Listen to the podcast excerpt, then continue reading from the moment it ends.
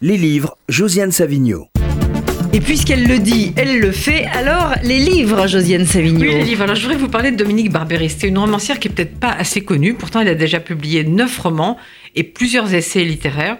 Elle a publié son premier roman en 2009 chez Arléa, ça s'appelait La Ville, puis elle est passée chez Gallimard, et c'est là qu'elle vient de publier son neuvième roman, L'année de l'éducation sentimentale. Alors moi, généralement, j'aime beaucoup l'atmosphère des, des, livres de cette, de cette femme, euh, souvent un peu, un peu nostalgique, et puis j'aime bien la sobriété de son style. Alors, pourquoi l'année de l'éducation sentimentale, comme je vous disais tout à l'heure Eh bien, parce que les trois protagonistes de l'histoire, qui s'appellent Muriel, Anne et Florence, elles étaient en fac ensemble il y a quasiment 40 ans, disons au moment de l'élection de, première élection de François Mitterrand. Et puis elle suivait les cours d'un prof qui faisait un cours sur l'éducation sentimentale de Flaubert, livre que personnellement j'aime beaucoup.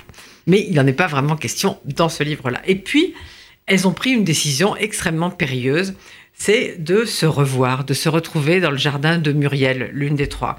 Vous savez, vous savez, en ce moment, c'est, je crois que c'est assez à la mode, les copains d'avant, les machins, etc bon, euh, retrouver les gens qu'on a connus quand on était en fac ou même avant au lycée.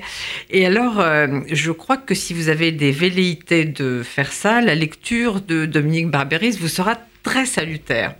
Parce que qu'est-ce qu'on fait dans ces cas-là? Alors d'abord, on évoque le passé, le fameux brof de l'éducation sentimentale. Ouais, qu'est-ce qu'on faisait, la fac, les copains, les, déjà les premières ruptures, les mêmes. Et puis euh, le soir tombe, alors là, on passe aux confidences. Et là, ça devient un peu plus rude parce que la question, c'est qu'est-ce qu'elles ont fait de leur vie? Alors, ben, elles se sont mariées, elles ont eu des enfants qui ont vocation de partir, puisqu'elles étaient jeunes il y a 40 ans. Et puis elles ont des maris avec lesquels ça va pas très bien, ils se disputent. Comme dit Barbara dans la chanson Les Mignons, ce monsieur près de qui l'on dort, pourquoi donc vous avez-il plus et, euh, et puis même, il y en a une qui se fait quitter carrément. Donc tout ça, c'est pas très très marrant. Et puis alors, en plus, elles sont profs.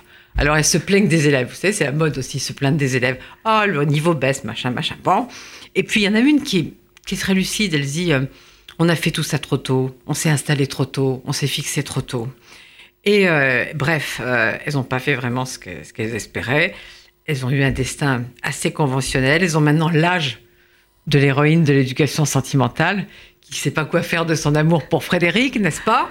Euh, et donc, en deux mots, moi, je pense que cette année de l'éducation sentimentale de Dominique Barberis est une lecture très salutaire pour les jeunes filles pour préserver leur avenir.